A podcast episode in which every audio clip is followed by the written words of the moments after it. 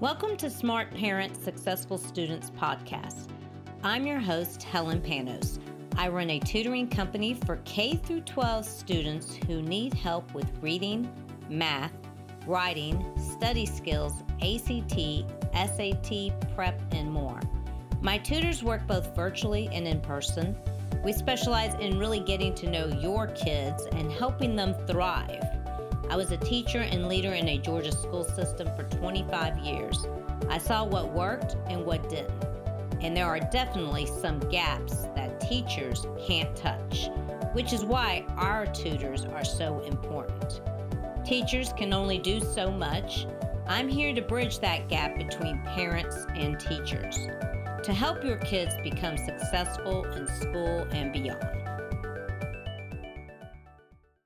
Everybody. It's Helen Panos, and I appreciate you joining me again today for my Smart Parents Successful Students podcast. And um, I am uh, really appreciative that you've joined us again this week.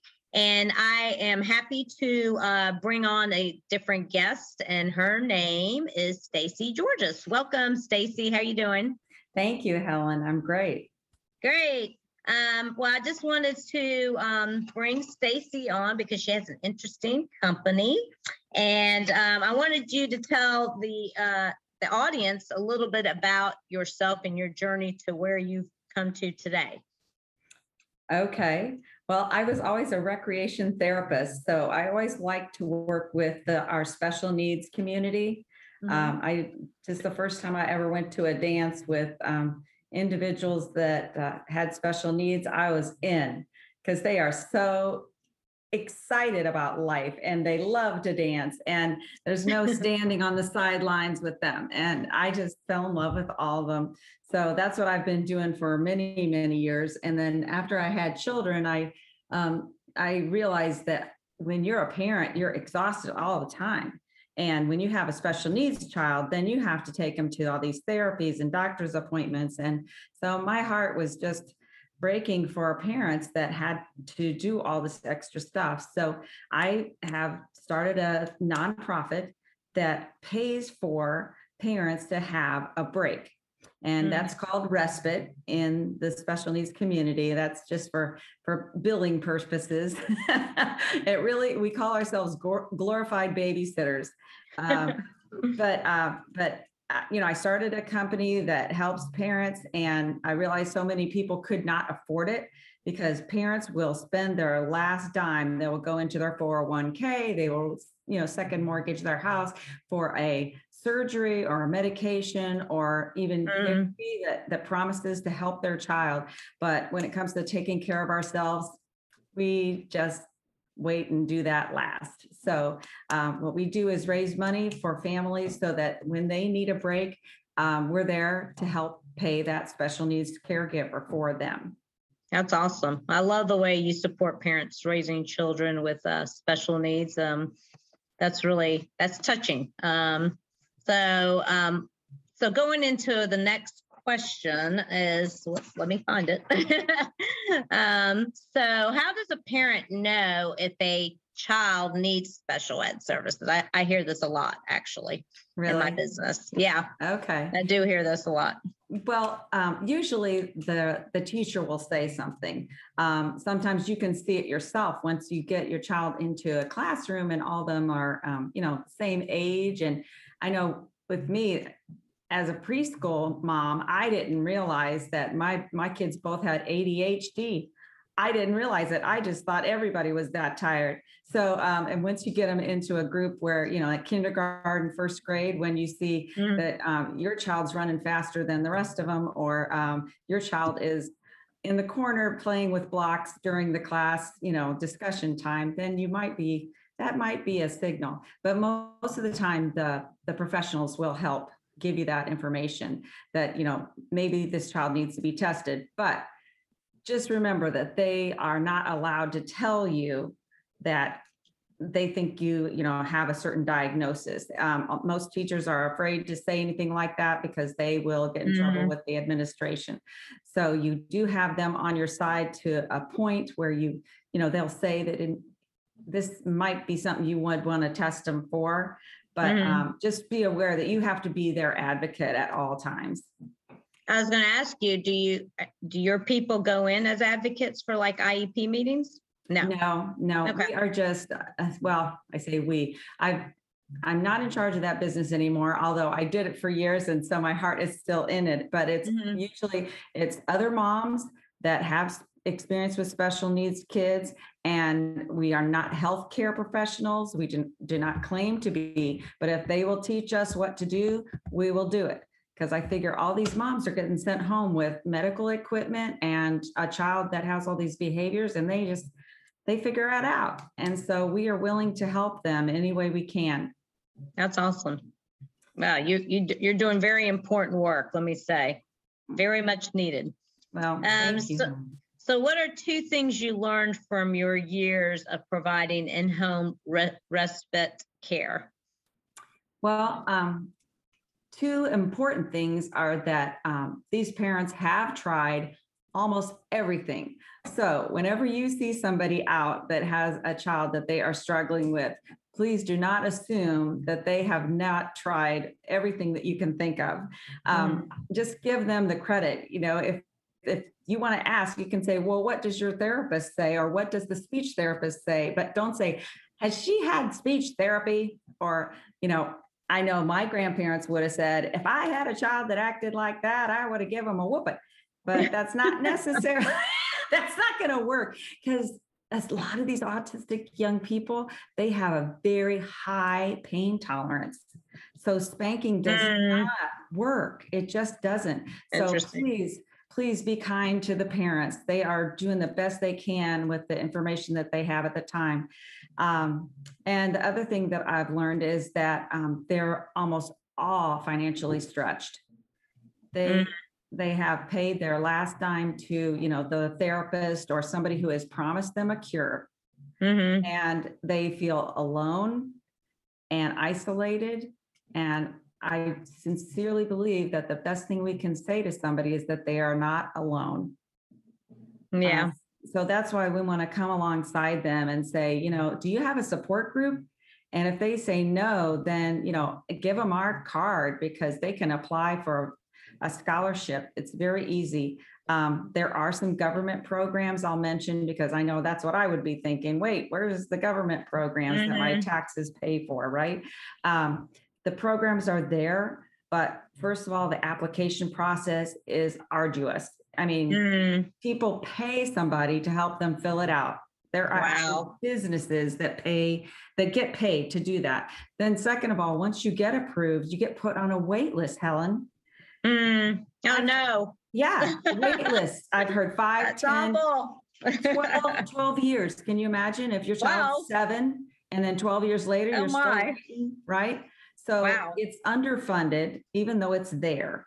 And Huh. so that's what got my, got my blood boiling. Yeah, sure And did. you know, everybody that's a mom, once your blood gets boiling, then you start wanting to, you know, make a difference. So that's what I did is I started a fund. And um, anybody that's interested in helping us, they can go to um, specialneedsrespite.org.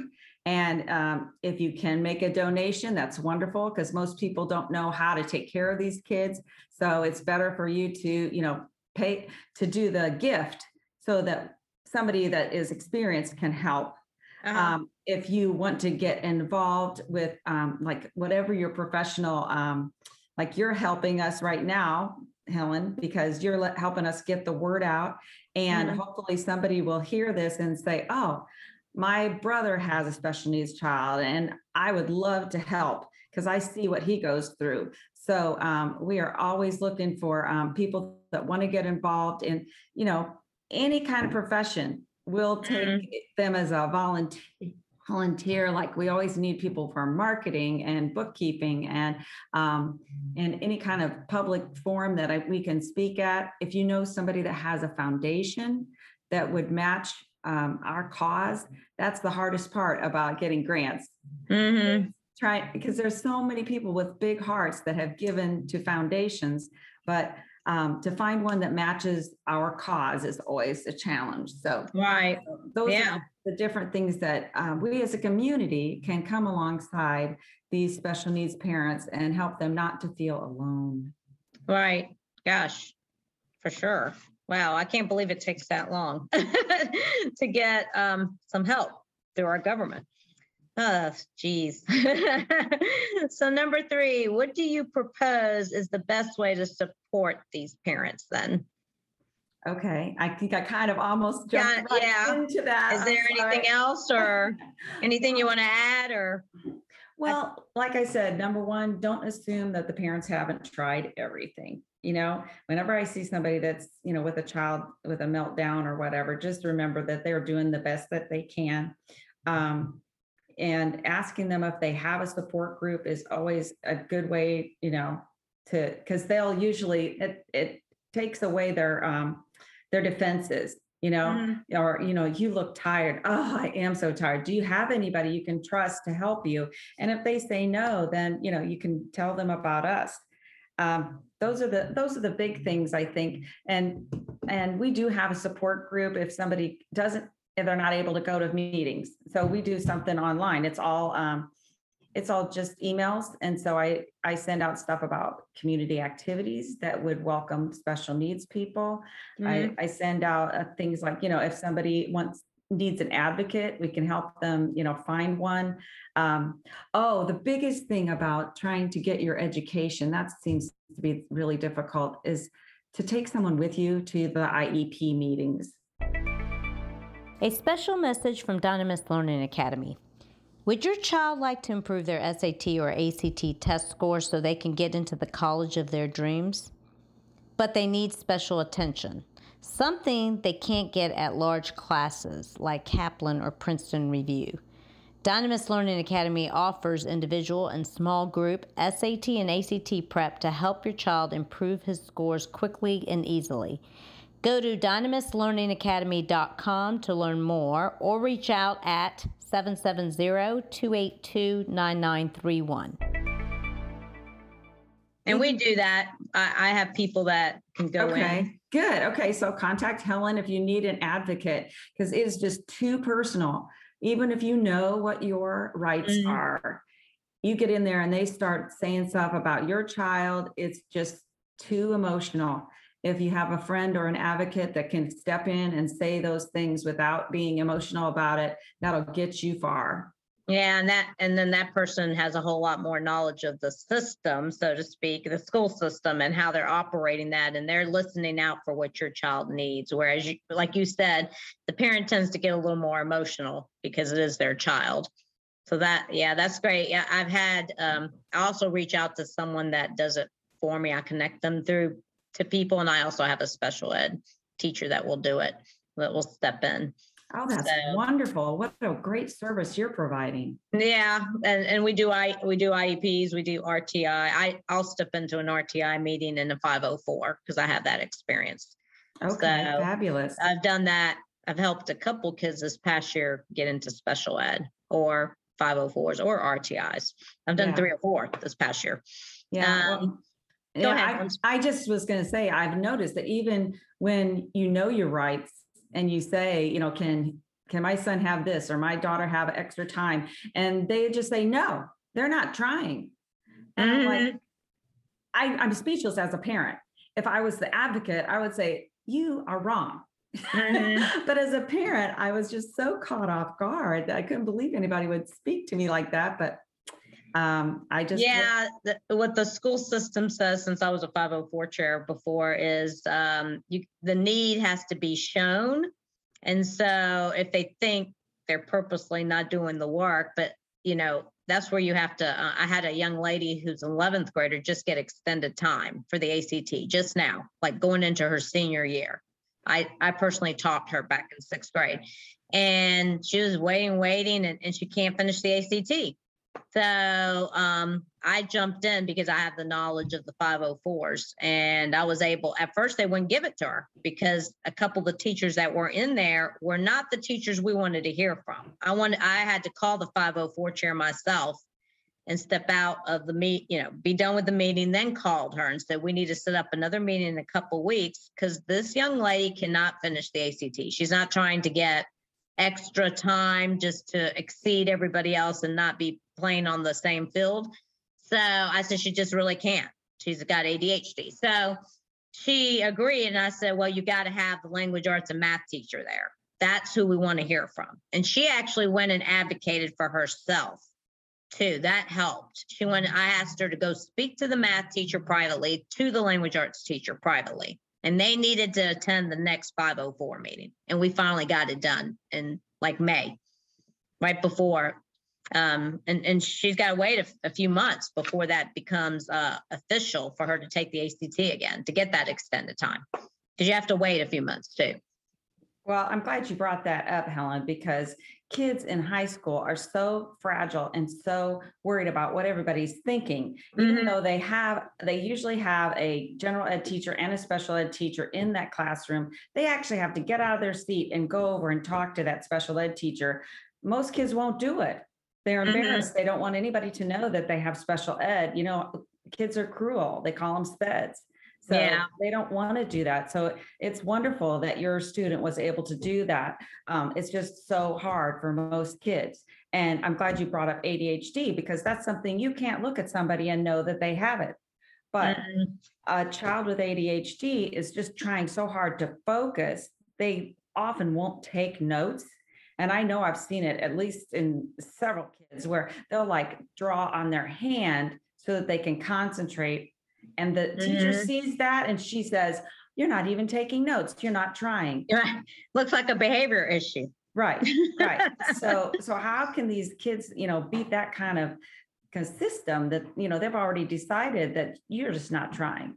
That's why I'm a big advocate of parents definitely need to get these programs in place for their children if they have ADHD or whatever they may have as a disability, because otherwise I can understand from a teacher perspective how they may think it's a- you're acting out, you're you have a behavior issue. You know, they're going to call them out on it.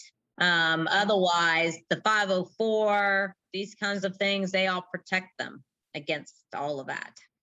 Right. So, yeah, it's very important that parents understand they need to make sure they, they know what the resources are that are available to them in programs in the school Mhm. system. So, yep, we, we help out with that. So, yep. Wow, everybody- we we could be a, a force to be reckoned with, Helen. Yes, got we can. Yes. Um, and moving to the next question, this is interesting. So, what is the best piece of parenting advice you have received over time that helped you become a better parent for your child? well, at this point, my my kids are adults, and Mhm. I'm always hearing people say, "Oh, there's this new medication," and "Oh, there's this you know new therapist that's out," or whatever. And I have to tell myself, I did the best I could with the information that I had at the time. And that really helps me not feel guilty. And I think that that helps.